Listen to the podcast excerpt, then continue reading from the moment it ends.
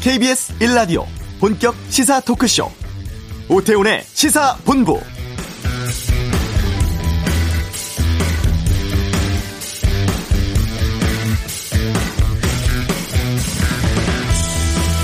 코로나19 신규 확진자 이틀째 500명대 이어갔습니다. 백신 접종자는 어제 하루 12만 1000명이 늘어서 모두 163만 9천 명으로 집계됐고 전 국민 기준 3.16%가 1차 접종을 마친 상황입니다. 수도권, 경남에 여전히 많은 확진자가 나오고 있고 변이 바이러스의 지역사회 확산 위험이 우려되고 있습니다. 지인과 가족, 학교까지 감염이 이어지는 상황이 걱정인데요. 또 수도권에서 누적된 지역사회 감염이 비수도권으로 번져나가는 상황도 계속되고 있습니다. 이런 상황에서 전 세계적으로 백신 수급에 차질이 빚어지고 있고 이 때문에 백신 확보가 관건인데요.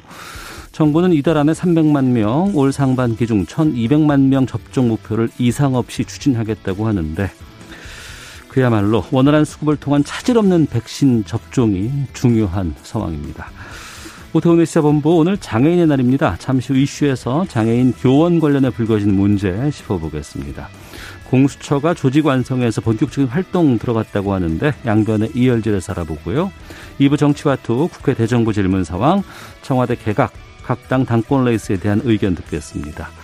안전속도 5030에 대한 불만이 상당히 높습니다. 권용주의 차차차에서 살펴보는 시간 준비하겠습니다. KBS 라디오 오태훈의 시사본부 지금 시작합니다. 네, 최근 한 국립교대에서 어, 지원 장애 학생을 일부러 탈락시키려고 했다는 폭로가 나와서 충격을 주고 있습니다. 오늘이 41번째 장애인의 날입니다만 지금 장애를 틀림이 아닌 다름으로 인식하는 세상을 만들기 위해선 가야 할 길이 아직도 멀어 보입니다. 어, 이 의혹에 대해서 진실 규명을 요구하고 있는 함께하는 장애인 교원 노동조합 김헌영 위원장을 연결해서 좀 말씀 나눠보겠습니다. 안녕하십니까? 네, 안녕하세요. 예. 먼저 우리나라의 장애인 교원으로 활동하고 있는 분들이 몇 분이나 될까요? 네, 저희 그 음, 작년도 어, 국정감사 자료에 나온 거에 따르면 네. 어, 약 4,490여 명 되고요. 네. 근데 그 대상이 이제 국공립학교에 재직 중인 장애인 교사거든요. 네. 저희가 파악하기로는 약 한 5천 명 되는 것으로 파악하고 있습니다. 네. 그러면 김헌영 위원장께서도 선생님이신 거죠, 지금? 네, 네. 아, 그러시군요. 지금 코로나19 때문에 학교 현장이 상당히 좀 걱정되는데 어떻습니까? 학교 현장은 지금 이제 온라인과 오프라인이 이제 로테이션으로 네. 이제 그 학년이 이제 돌아가면서 저희 학교 같은 경우는 이제 등교를 하고 있고요. 예. 음, 이제 코로나 학생 확진자가 생기거나 하면 음. 이제 전면 이제 원격으로 전환되기도 하고 하는데, 네. 네 뭐별 어, 별 혼란 없이 잘 돌아가고 있습니다. 이 코로나 19 상황이 장애인 선생님에게도 좀 어려움이 좀 있지 않을까 싶은데 그런 건 괜찮습니까? 아, 아무래도 이제 장애인 선생님들마다 이제 좀 상황이 많이 다른데, 네. 어, 좀 학교에서, 이렇게 학교나 교육청, 교육부에서 이제 특별한 지침이 있지는 않아요. 음. 그러다 보니까 이제 장애인 선생님들 이제 각각이 이제 각자 처한 상황에서 좀 최선을 다하고 있는 상황이고요. 네. 어, 저희 노조 내에서 활동하시는 분들은 서로 이렇게 좀 소통하면서 좀 음. 방법을 찾아서 뭐 원격 수업도 하고 뭐 영상 제작도 하고 그러고 있습니다. 네. 우리나라의 교원 관련한 노동조합이 큰 곳이 두 군데가 있습니다. 교총이 있고 네네. 또 네. 전교조가 있잖아요. 네네. 그런데 여기에 속하지 않고 지금 장애인 교원 노조를 따로 만드셨습니다. 그리고 이 함께하는 장애인 교원 노동조합이 전 세계에서 최초의 장애인 교원 노조라고 들었는데 따로 좀 설립한 이유부터 좀 여쭙겠습니다. 네, 어, 일단은 이제 학교 이제 큰 어떤 교원 단체들은 이렇게 두 곳이 있지만 네. 사실 이제 지난 한 2, 3년 사이에 이제 많은 교원 단체 또 교원 노동조합들이 생겨났는데요. 네. 어, 저희 함께하는 장애인 교원 노동조합은 음. 어, 사실 이제 그간에도 이제 그 장애 교원이 학교 현장에서 이렇게 쭉 일해 왔고 네. 어떤 교원 단체나 노동조합을 활동을 해서 활동 그 소속되어서 활동을 했지만 음.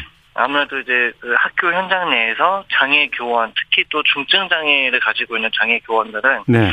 이제 목소리가 대변되지 않고 또 이제 보이지 않게 약간 배제되거나 차별받는 사례들이 왕왕 있었어요. 네. 네, 그러다 보니까 저희가 이런 목소리를 또 큰 단체 내에서 내면 또 그 안에서 또 목소리가 묻히고, 음. 음, 그런 상황들이 반복되다 보니까 장애 선생님들이 이제 모여서 독자적으로 이제 단체를 만들자. 네. 그래서 교육부와 어, 교섭을 하자라는 목소리가 이제 커져서 2019년에 어, 설립을 하게 됐습니다. 예, 그랬군요. 그 장애를 갖고 계신 분들이 난 직업으로 선생님을 하겠어, 택하겠어라고 선정하는 것 있지 않습니까? 네, 네. 많은 분들께서 그런 꿈을 가지고 있고 또 그 목표를 위해서 열심히 공부하고 하실 것 같은데 임용 과정에서 좀 과정이 다르거나 이런 건 없습니까?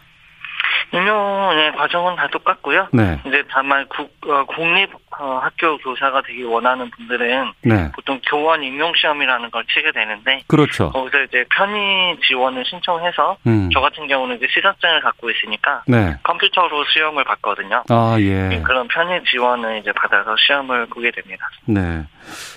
2000년대 중반까지만 해도 우리나라에 장애인 사범대 지원 불가라는 문구가 입학 원서에 쓰였다면서요. 맞습니다. 그, 저 같은, 그저 같은 경우는 2010년도에 임용됐는데, 네. 그 불과 몇 년 전까지만 하더라도, 어. 임용시험을, 어, 노, 그 높은 점수를 받아도, 네. 신체 검사에서 불합격 판정을 받았거든요. 아, 성적이 잘 나와도 신체 검사에서 장애인들을 떨어뜨려요? 네, 그때는 뭐 그게 너무 당연시 여겨졌으니까요. 음. 그러니까 2007년 교원 임용고사에 장애인 구분 모집이 도입됐고 또 이 이후로 그래도 여러 다양한 분들의 선생님들께서 장애가 있음에도 불구하고 교단에서 이제 우리 학생들을 만나고 있다고 들었습니다. 네, 네.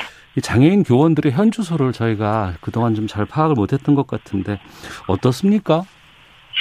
2007년 이전에 말씀하셨듯이 이제 임용 시험이라는 공식 문턱을 넘어서 그 교단을 선 장애인 교사는 없거나 네. 극히 소수였었어요. 어. 근데 2007년도에 이제 법 제도가 정비가 되고 어 약한 2009년, 2010년 정도부터는 편의 지원도 원활하게 이제 이루어져서 네. 그 장애를 가진 교사들도 음. 또 중증 장애를 가진 교사들도 교단에 서기 시작한 게 지금 약 한 14년 정도 됐거든요. 네. 네. 교직 사회 내에서만 보자면 아직도 음. 뭐 10년 어, 전후로 하는 젊은 교사들이 많아요. 장애를 네. 가진 교사들 중에. 어. 네, 그래서 이제 그 소, 그 다수라고 볼 수는 없고 전체 교원의 약간 1.5% 정도. 음. 는 장애를 가지고 있다고 지금 통계에는 나와 있는데 네. 여전히 좀 그 중증을 가진 분들은 좀 젊으시고 어. 그러다 보니까 학교 현장에서 좀 어려움이 있다 하더라도 이제 음. 목소리가 교육부나 교육청 전달되기보다는 네. 네, 선생님들끼리 어떤 이런 그 단체 활동을 하면서 예, 그런 임시 예, 방편으로 좀 이렇게 서로 이제 도와가면서 예, 학교 수업을 하고 있습니다. 그랬군요. 벽이 높았지만 그 벽을 깨고 하나씩 하나씩 개선해 나간다는 건 우리 사회가 상당히 좀 건강한 길로 가고 있다는 바람직한 일로 보입니다만 그럼에도 불구하고 아직도 지금 이 문제가 좀 불거지는 게 있어서 좀 여쭤볼까 합니다. 최근에 한 국립교대에서 입시 과정에서 중증 장애 학생을 탈락시키려고 성적을 조작했다는 폭로가 있었다고요? 네, 네. 구체적으로 좀 말씀해 주시죠. 네. 네, 2017년도에 있었던 일이고 네. 2018학년도 입시에서 네. 중증 시각장애를 가진 학생을 어, 점수 조작을 통해서 세 차례 점수 조작을 통해서 이제 떨어뜨린 사건인데요. 네.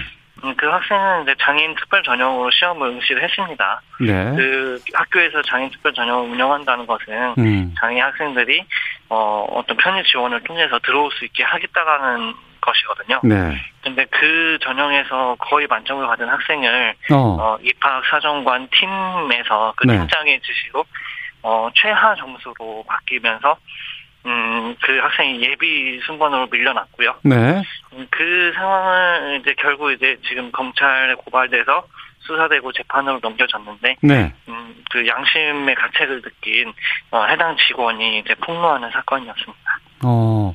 근데 이게 왜 이제서야 드러나게 되는 겁니까? 그러니까 이제 당시 녹취록이 이제 언론에 보도된 거에 따르면 예. 팀장이 굉장히 노골적이었어요. 어. 그리고 심지어 팀장이 어, 총장의 어, 지시 어, 지, 어떤 뉘앙스라고까지 말하는 말하는 대목이 나오거든요. 네. 그러니까 이제 그 일개 직원이 음. 이 부분을 이제 어, 공론화시키기가 힘들었겠죠. 네.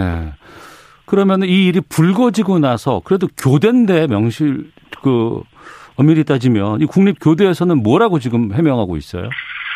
아, 교대에서는 이제 재판을 넘겨질 상황이기 때문에 네. 공식적인 뭐 어, 입장을 내고 있지는 않고 음. 어 이제 그 재판 결과에 따라서 이제 처리를 한다는 입장으로 저희는 알고 있고 네. 어 뭐 해당 직원은 그 2017년 그 일 이후에도 음. 어, 일단 직원 어 그 아, 팀장이요 네. 그 장애 발언을 한 팀장은 근무를 한 것으로 알고 있습니다. 현재는 어. 떻게 되고 있는지 바뀌고 있질 않아서 잘 모르겠어요. 예.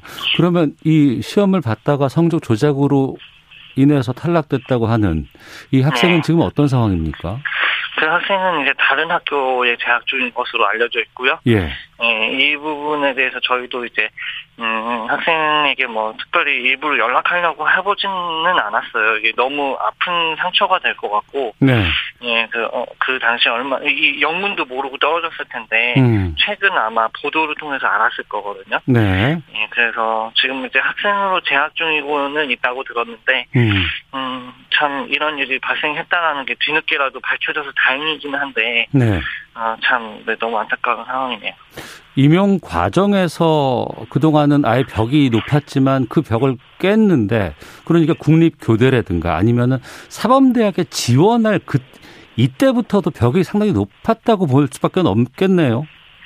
네, 저희가 지금 경악을 금치 못하는 게 예. 서울마 대입 과정에서 우리 어. 국민들이 굉장히 대입은 어, 예민한 사안이지 않습니까? 그렇죠. 예. 이런 노골적인 차별이 발생할 거라고 생각을 못했는데 어. 발생했기 때문에 경악을 금치 못하는데요. 사실 교원 임용 시험 과정에서는 이런 일이 어, 아주 다반사로 일어나는 것을 저희는 어, 서로 알고 있고요. 네. 다반이. 예, 그리고 실제로 2000, 2014년 같은 경우에 교원 임용시험을 보는 네, 뇌별명 장애인 그 응시생을 음. 교육청에서 네, 면접 점수를 이제 0점으로 주면서 떨어뜨린 사례가 있어요. 이거는 네. 네, 소송을 통해서 이제 어, 즉 밝혀 어, 그이 장애인 그 예비 교원이 승소한 케이스인데 음. 실제로 이런 그 임용 과정에서 많은 차별이 일어나고 있는 걸 저희가 피부로 알고 있었지만 네. 설마 이 대입에서까지 이렇게 발생할 거라고 생각을 못했죠. 음. 이런 것에 대해서 그 해당 뭐 교육청이라든가 교육부에서 추가적으로 좀 조치가 필요해 보입니다. 이쪽에서는 별다른 조치가 지금 없, 없는 상황인가요?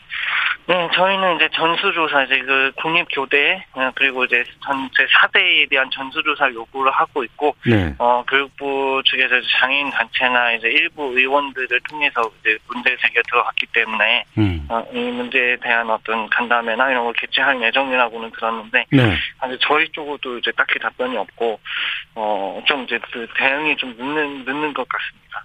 어. 드러난 게 지금 이번 이 사건인데 사례인데 네네. 아직도 이런 사례가 또 있지 않을까라는 우려도 들거든요. 어떻습니까? 좀 파악된 게 네. 있는지요? 어, 얼마든지 많을 것으로 파, 어, 그, 의심이 되고요. 네. 왜냐면 이제 통계만 보더라도, 음. 음, 그 장애 학생들을 받지 않는 사범대나 교대가 여전히 많이 있거든요. 아, 아직도 장애인들은 사범대에서 안 받아요? 네. 그 예를 들면 뭐 서울대나 인천대 같은 국립대학교 같은 경우도 네. 사범대 특별 전형으로 합격하는 장애 학생이 지난 3년 동안 없었 없었어요. 아 특별 전형은 존재하는데 그걸 이를 네. 통해서 입학한 학생이 없다고요? 네, 네. 그게 어. 뭐 학생 그 학교에서는 뭐 학생들의 뭐 점수 미달로 뭐 못했다고 말할 수도 있는데 네. 지금 이런 상황이 벌어지고 나니 음. 어, 과연 그게 학생의 점수 미달 때문이었을까라는 의심이 드는 것이고 네. 지금 해당 문제가 된 교대 같은 경우도 불과 몇 달 전에 언론에 인터뷰를 한 내용이 있더라고요. 어. 거기서 왜 이렇게 그 장애 학생이 입학이 정냐라고 했을 때 네. 입학 담당자가 어 그 점수가 미달돼서 음. 입학을 못하는 것이다라고 답변한 내용이 있었습니다. 네. 아, 이런 일이 발생하는 근본적인 원인은 어디에 있다고 보세요? 아, 아무래도 그렇게 팽배한 장애인에 대한 어떤 어 낮은 인식 음. 네, 그리고 장애인에게 뭐 교육을 맡길 수 없다라는 그런 부정적인 시각들이 네. 어, 이런 그 대입 과정이나 교원 임용 과정에서 어 이제 그 예, 불거지고 있는 것 같습니다. 네. 장애 있는 선생님이 되면 안 된다는 그런 인식은 말도 안 되는 거 아니겠어요? 명백한 차별이고 어, 어 이게 은연 중에 어, 예. 어, 예를 들면 이제 어, 주 학교 내에서 주요 업무에서 배제한다거나 음. 뭐 담임을 주지 않는다거나 이런 식으로 배제하는 것들은 많이 있습니다. 네. 현재 학교 현장에. 어. 네, 그런데 그런 것들이 대, 그, 대놓고 얘기하지는 않거든요. 예, 예. 어, 저희들이 이제 그 교사 생활을 하면서 그런 것들을 호소하는 분이 많기 때문에 저희 교원 노조, 노조도 사실 설립이 된 것인데요. 어. 네, 그런 부분이 이제 교사가 되기 전에서부터 네, 이렇게 어 어떻게 보면은 차별적인 그런 제도가 운영이 되고 있고 거기서 차별적인 시선으로 면접을 치르고 있다라는 것이 예. 너무 이제 참 안타깝고 어. 선배 교사로서 또 후배 장애인 학생들에게도 예, 미안하기도 하고 그렇습니다. 네. 앞서 함께하는 장애인 교원 노동조합에 소속되어 있는 분들이 한 5천여 명, 아 4,300여 명이라고 하셨고 아, 전체 장애인 교원이 그 정도고, 네. 예, 저희 노조에는 이제 그 중에 중증 장애 교원들이 음. 한 수백 명에 같이 활동하고 있습니다. 네. 국립교대라든가 사대 뭐 이런 곳에서도 그렇고 지금 교원 임용 과정에서도 어려움들이 많았는데 이게 사립고등학교 이런 데의 그 임용 과정은 더욱더 심각하겠네요. 네. 그러니까 사립은 아마 파악도 되지가 않고요. 예.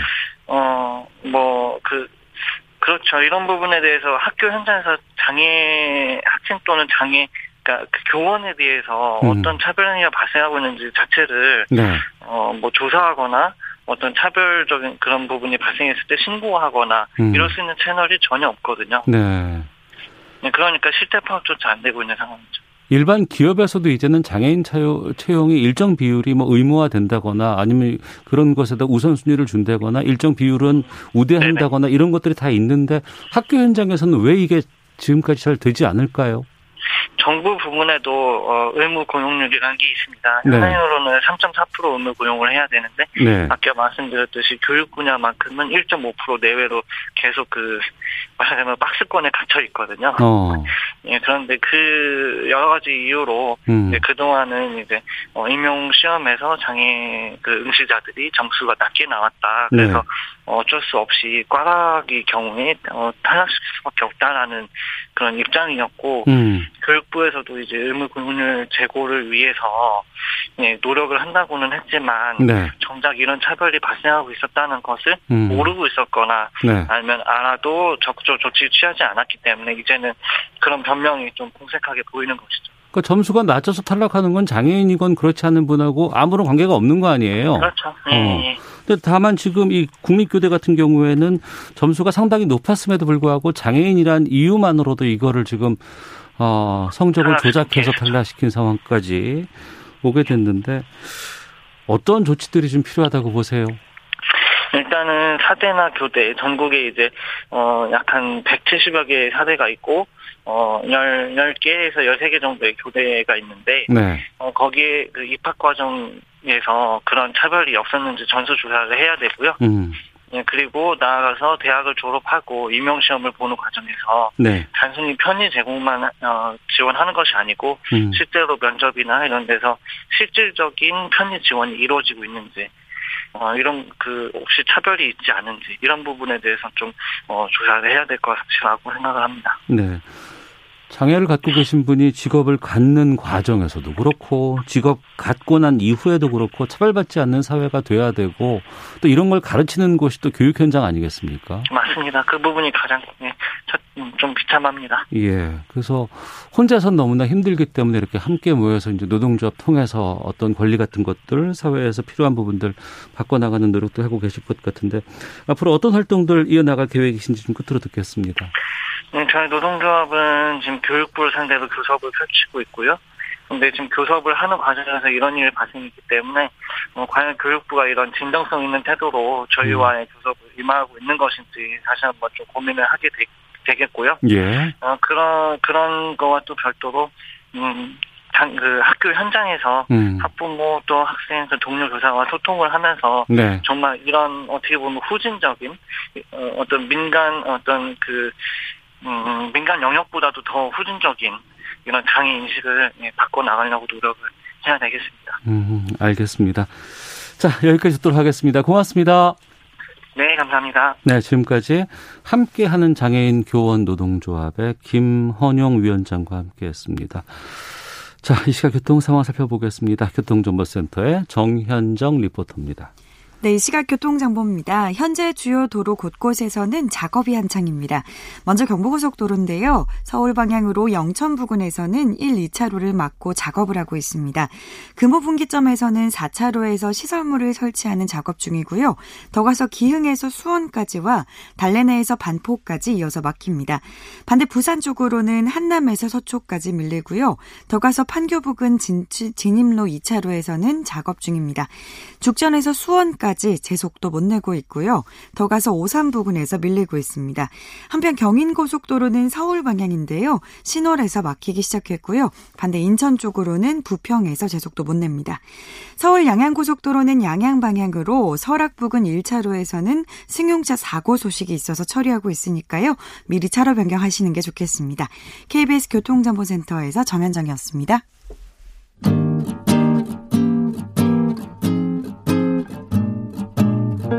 KBS 1라디오 오태훈의 시사본부 여러분의 참여로 더욱 풍성해집니다. 방송에 참여하고 싶으신 분은 문자 9730번으로 의견 보내주세요. 짧은 문자는 50원, 긴 문자는 100원의 정보 이용료가 붙습니다. 애플리케이션 콩과 마이케이는 무료고요. 시사본부는 팟캐스트와 콩, KBS 홈페이지를 통해 언제나 다시 들으실 수 있습니다. 많은 참여 부탁드려요. 네, 사회를 뜨겁게 달군 이슈를 다뤄보는 시간입니다. 양변의 이열지열, 양지열 변호사와 함께 하겠습니다. 어서 오십시오. 네, 안녕하세요. 예. 고위공직자 범죄수사처, 어, 공수처 출범하기까지도 힘들었었고 네. 법을 만드는 건 더욱더 힘들었었고 출범을 했는데 또 그리고 공수처장을 임명을 했는데 바로 일을 활동을 하는 게 아니고 이제 검사들 네. 뽑는 과정도 상당히 좀 지난한 시간이 있었습니다. 우여곡절 끝에 검사들 임명하고 이제 본격적인 수사 체제로 아, 돌입했다고는 하는데 보니까 열세 명이 임명이 됐다고 들었는데 이게 네. 정수가 아니라면서요. 지금 23명까지 할 수 있는데 예. 이제 10명이 부족한 13명이고요. 부장검사 음. 두 분이고 네. 나머지 이제 10, 어, 10명이 수사검사로 들어온 거죠. 11명이 검사로 들어온 거죠. 어. 그래서 검사 출신 부장 한 명, 그리고 법원 출신 부장 한 명 이렇게 나오는 겁니다. 네. 뭐 지원자가 없다더라 뭐 이런 보도도 일부 있었습니다만 그게 아니었고 뭐 10배수 이상의 지원자는 굉장히 많이 있었던 걸로 보이고요. 그래서 예. 왜 이렇게 뭐 절반 정도밖에 안 뽑았으니까 부족한 음. 거 아니냐라는 얘기도 있지만 네. 저는 오히려 거꾸로 무리해서 사람 숫자 채워지를 않았다라는 측면에서는 음. 그러니까 뭐 일단은 김진욱 처장으로서는 그래도 엄선을 했다라고 볼 수도 있는 거겠죠. 무리해서 뽑지 않았다는 건 어떤 뜻인가요? 그러니까 사람 숫자가 뭐 많았으면 지원자가 많았으면 어. 쨌든 우리가 이제 이게 법조 경력 10년 이상의 경력이 있어야 되는가 그러니까 그 숫자에서 기본적인 자격을 통과한 사람만 해도 그렇게 많았다는 거 아니겠습니까? 네. 그런데도 불구하고 13명으로 줄였다라는 건 어. 채우려면 채울 수 있었던 숫자일 아, 수 예, 있잖아요. 예, 예. 그런데 어, 뭐 어떤 여러 가지 역량 면에서 어, 그래도 본인이 봤었을 때, 처장이나 차장 입장에서 봤었을 때 함께 일을 할 만한 사람들로 어, 그 정예부대라고 해야 아, 될까요? 정예부대 베스트 네네. 멤버를 꾸리다 보니. 네, 그러니까 이걸 아. 일부러 그냥 무조건 다 채우려면 음. 못 채울 건 또 없었잖아요. 네. 뭐 그렇게도 해석할 수 있지 않을까 싶습니다. 아, 네. 그럼 그 이후에라도 추가로 뭐 모집을 가능한 뭐 그거는 충분히 가능할 수 있으니까. 아, 예. 그렇군요. 그 공수처에서 이제 활동하는 검사들의 이제 이력 같은 것들을 좀 음. 언론에서 이렇게 본 걸 봤어요. 근데 검찰이 수사를 잘하는데.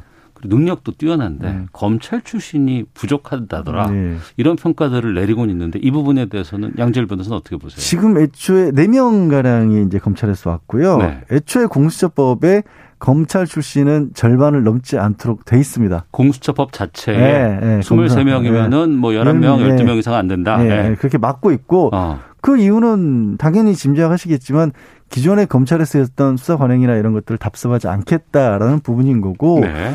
또 하나는 어찌됐든지 간에 기, 그동안에 이제 공수처 설치의 가장 큰 의미는 기소와 수사를 독점하고 있었던 검찰에 대해서 기소권과 수사권을 검찰이라든가 법원이라든가 경찰 고위관직에 대해서는 재판에 넘길 수 있는 권한까지도 공수처가 행사할 수 있게 된 거 아니겠습니까? 이걸 깬 거잖아요. 기소 독점죄로 최초로. 어. 그러면 검찰 입장에서는 수사를 받을 수도 있게 된 겁니다. 이제는 음. 사실상 그 동안에는 검찰이 뭐래도 누구도 검찰을 수사할 수는 없었잖아요. 네네. 물론 뭐 경찰이 수사를 했던 사례가 어. 있긴 했지만 경찰의 수사권이 없었던 상황이었기 때문에 예, 그렇죠. 이후에 최종 결정권을 결국 검찰이 또 행사했잖아요. 그렇죠. 이거를 이제 공수처에서 직접 할 수 있게 됐단 말이에요. 음. 그러면 어, 검찰 출신들을 많이 온다는 것 자체가 견제하기 위해서 만들어 놓은 기관에 검찰 출신이 많이 오면 의미가 그만큼 퇴색이 되는 거니까요. 음. 그래서 이제 또 일부 언론에서는 뭐 이렇게 뭐 로펌 출신들이 많이 왔기 때문에 아 그 얘기도 꽤 많이 있어요. 네, 네. 로펌 출신들이 많이 대형 왔으니까. 로펌 출신이 공수처에 있어. 네. 그러면 이해 충돌해서 또 거기 또 뭐 이런 거 연결되는 거 아니야? 이런 지적 많이 있거든요. 근데 저희가 이제 법조 3년이라는 표현을 썼었고 과거에는 사실은 변호사 직군이라든가 법원 직군이라든가 이 검찰 직군이 많이들 이게 순환을 했었습니다. 음. 사실 대표적으로 윤석열 총장만 해도 전 총장만 해도 변호사 그러니까 대표 대형 로펌에 있다가 네네. 검찰로 다시 돌아왔던 그런 그런 사례였고요. 음. 어, 이 얘기를 오히려 그걸 문제 삼으려면 사실 저는 이제 지금 이제 우리 이제 어, 법원이라든가 검찰에 가장 많이 문제점으로 꼽는 것 중에 하나가 이제 정관과 관련된 부분이잖아요. 그렇죠. 결국 네. 검찰 법원에 상당 기간 있다가 나와서 민간인 신분으로 영리를 추구할 수 있는 구조가 돼 있는 거, 음. 이 자체를 막아야 된다는 얘기가 오히려 이제 법원이라든가 검찰 개혁과 관련해서 많이 얘기가 나오는 거고, 네. 그런 것들이 안 돼 있는 상황에서 아니 공수처도 로펌 출신이 갔네? 음. 그러니까 이게 이해 충돌이야? 그럼 검찰 출신들 다 지금 대형 로펌 가 있는 건 어떻게 얘기를 하겠습니까? 그러니까 네. 애초에 어, 어느 정도 뭐 실력이 있고 이런 사람들을 뽑다 보면 음. 변호사들 중에서 당연히 뽑는 거고 그들, 그들은 대형 높은 출신들이 많이 있을 수밖에 없잖아요. 네. 그거는 뭐 다, 지금 현재 법적의 구조상으로는 자연스러운 일이라고 봅니다. 근데 보도를 보면 이 검찰의 눈으로 보는 공수처 관련된 이 보도가 상당히 많이 나오는 그거는, 것 같아요. 그거는 왜 그러냐면 네. 어, 사실 이 검찰과 관련된 법조와 관련된 기사를 쓰는 기자분들의 음. 취조 취재 대상이 네. 검찰이잖아요. 어. 그리고 뭐, 뭐, 팔은 안으로 굽는다라고까지 얘기해야 될지 모르겠습니다만은, 예. 검찰이 보는 시각을 많이들 들으실 수밖에 없죠. 아, 그 취재 대상 자체가 아무래도 법조계에 있는 기자들이니까. 네, 법조계에서 네. 그러니까 법조 기자라고 얘기를 하지만 사실은 검찰 음, 기자들이고 그렇죠. 네. 그분들의 취재 대상이 검찰이고 그래서 이걸 뭐 꼭 그걸 나쁘다 이런 걸 떠나서 음. 그냥 기본적인 시각은 뭐 듣는 얘기가 다 검사들로부터 얘기를 듣는 거고 그리고 검사들도 우리가 검사가 2천 명이 넘는데 모든 검사들로부터 얘기 듣는 경우는 없잖아요. 그러니까 그렇겠죠. 그러니까 대검의 주요 요직에 있는 분들로부터 얘기를 듣는데 음. 대검의 주요 요직에 있는 분들은 공수처에 대해서 비판적인 시각을 가질 수밖에 없지 않습니까? 네. 어, 그렇으니까 뭐 이 공수처와 관련된 부분에 있어서는 어찌 보면 기본 구조 자체가 언론 구조도 검찰의 입장에서 보는 비판적인 시각이 많이 들어갈 수밖에 없다라고 음. 봐야겠죠. 지금 뭐 공수처가 본격적으로 출범을 하고 예를 들어서 어떻게 보면 이제 대형 사건들을 수사를 하기 시작하라고 뉴스에 오르락내리락 하면 아 이건 이제 공수처도 어떻게 보면 언론의 출입처로서 공식적으로 인정이 되고 또 공수처 얘기도 들어야 되는 그런 날이 올 수도 있겠지만 네. 그러면 언론도 언론 내부에서도 견제와 균형도 이루어지지 않을까 싶은데 지금은 언론 내부에서는 검찰이 독주라는 상황이죠. 음. 출범한 공수처가 어떤 사건을 제일 먼저 다룰 것이냐 음. 이게 많은 관심사였는데 네. 앞서 이제 이 검사들을 임명하지 않은 상황에서는 김학의 사건 관련해서 네. 공수처에 갔다가 음. 아니다 지금은 우리가 여력이 안 되니 검찰이 수사를 해라라고 음. 돌려보낸 사건이 네. 있었잖아요. 이첩한 사건이었죠. 네. 근데 이거를 이제 다시 이제 기소 여부를 두고 공수처가 음. 하겠다고 하니 대검에서는 아니다 한 번 왔던 건 우리가 음. 해야 되겠다라는 지금 음. 주장인데 이 부분은 어떻게 돼가고 있어요? 그런 부분들이 결국 서로 이제 말씀드린 것처럼 견제 균형을 하다 보니까 일종의 뭐 힘겨루기, 음. 세다툼 이런 걸 하고 있는데요. 네. 대검 쪽에서는 이런 겁니다. 이게 우리도 기소할 수 있는 권한이 분명히 있고 어. 수사를 했으면 수사한 쪽에서 기소를 하는 게 맞지. 네. 왜 이거를 다시 이첩을 해달라는 거고 음. 공수처 입장에서는 공수처법 자체가 원칙적으로 이 고위공직자 특히 검사와 관련된 부분에서는 원칙적으로 우리가 관할권을 가지고 있으니까 네. 우리가 하는 게 맞다라는 거거든요. 어. 근데 이제 법조항에 보면 사건을 이첩할 수 있다라고 돼 있긴 한데 할 수 있다로 돼 있군요. 근데 이걸 이첩한다 아, 이첩하는 게 원칙입니다. 어. 원칙인데 예. 이런 경우에도 이첩을 하는 게 맞느냐는 또 안 나와 있는 거예요. 아. 재이첩한다라고는 안 돼 있는 거지 않습니까? 예, 예, 예. 그러니까 이게 다툼이 생긴 거죠. 이첩한다는 거를 이게 범위를 넓혀서 재이첩도 이첩에 들어간다라고 보면 공수처가 음. 다시 가져올 수 있다고 보는 게 맞는 거고 아니 법정에는 이첩할 수 있다고 돼 있는데 이첩할 수 있는 거를 이 공수처에서 우리한테 다시 보냈으니 이건 다시는 돌려받을 수 없는 거 아니야? 이렇게 얘기를 또 대검도 할 수 있는 거고 법정 하나를 가지고도 이런 해석을 달리 하는 건데요. 결국 이제 시간이 흐르고 사건들을 음. 처리해 나가는 과정에서 관계 정리가 어느 정도 되지 않을까. 네. 그리고 끊임없이 싸울 겁니다, 저는. 그리고 음. 이게 끊임없이 싸우는 게 국민 입장에서는 저는 좋은 거라고 봅니다. 예. 예. 지금 공수처에 접수된 고소 고발 사건이 888건이라는 네. 수치가 지금 나와 있는데 이 중에서 이제 첫 번째 사건을 선별할 거 아니에요. 네. 어떤 어떤 게 될까요? 글쎄요. 뭐 여러 가지 사건들을 많이 보고 있긴 합니다. 겁니다만은 음. 공수처장 입장에서는 상징성도 좀 있어야 될 것으로 보이고요. 네. 단순한 고소나 고발을 떠나서 음. 하지만 또 인지수사를 할 수 있는 상황은 또 아니에요. 인지수사를 하려는 거는 정보력이 있어야 되는데 네. 이제 검사들만 있지 아직 수사관들까지도 다 채용이 안 된 상황이고 음. 뭔가 정보라고 하는 게 어느 날 갑자기 이게 쌓을 수 있는 건 아니잖아요. 네. 그래서 들어온 고소 고발 건들 중에서 어 그냥 예를 들어서 상상 세, 상정해 볼 수 있는 건 최근에 부동산과 관련된 부분에 국민적인 분노가 워낙 크지 않습니까? 음. 고위공직자의 부동산과 관련된 뭔가 문제가 있다라면 그런 걸 한번 찾아볼 수도 있을 것으로 그렇게 보이네요. 근데 네. 뭐가 될지는 알 수 없죠. 알겠습니다. 네. 지금 이성윤 지검장 얘기를 좀 해보겠습니다. 네. 수원지검에서 이 피의자 신분으로 조사를 받았어요. 네. 어, 공수처에서 계속 수사해달라고 요구했었는데 음. 이번에 추적한 이유는 뭐라고 보세요? 어, 그렇게 밝히고 있어요. 어, 원래 공수처 관할이 맞다. 네. 맞기 때문에 당연히 공수처에서 수사를 해야 된다라고 생각을 했었는데, 음.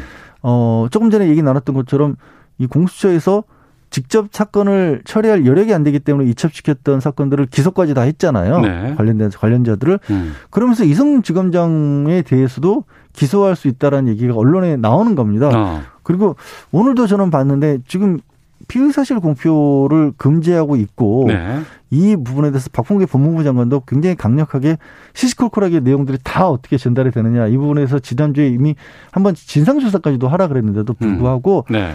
오늘 아침에도 또 언론에 거의 뭐 조사에 같이 참여했나 기자가 싶을 정도로까지 자세한 얘기가 나오는 거예요. 아 그래요? 예, 굉장히 자세하게 나오. 어. 이건 뭐뭐 뭐 이제 아시겠지만 음. 검찰에서 조서를 보지 않고서는 모를 만한 그런 내용들 단순하게 뭐 우리 기소할 거야 이런 정도 내용이 아니라 네. 뭐몇 월 며칠 날 어떤 얘기를 했고 이런 것까지 자세히 나오고 있는 그런 상황 아니겠습니까? 음. 이것도 어 이성윤 지검장 입장에서는 이게 어쨌든 현재 기존의 대검찰청의 주류라고 할 수 있는 검찰과는 또 격을, 결을 달리하고 다툼이 있어 왔으니까 네. 뭐 본인 입장에서는 불리하게 어떻게 보면 가져갈 수 있다는 생각을 하실 수 있을 거 아니에요. 음. 그리고 이런 자세한 내용들까지 언론에 알려주면서 마치 실제로 뭔가 뭐 혐의점이 있는 것처럼 보도가 되니까 네. 그러면 그거는 아니다 싶어서 해명을 적극적으로 하기 위해서 조사를 받았다라고 또 이성용 지검장은 또 밝히고 있습니다. 네.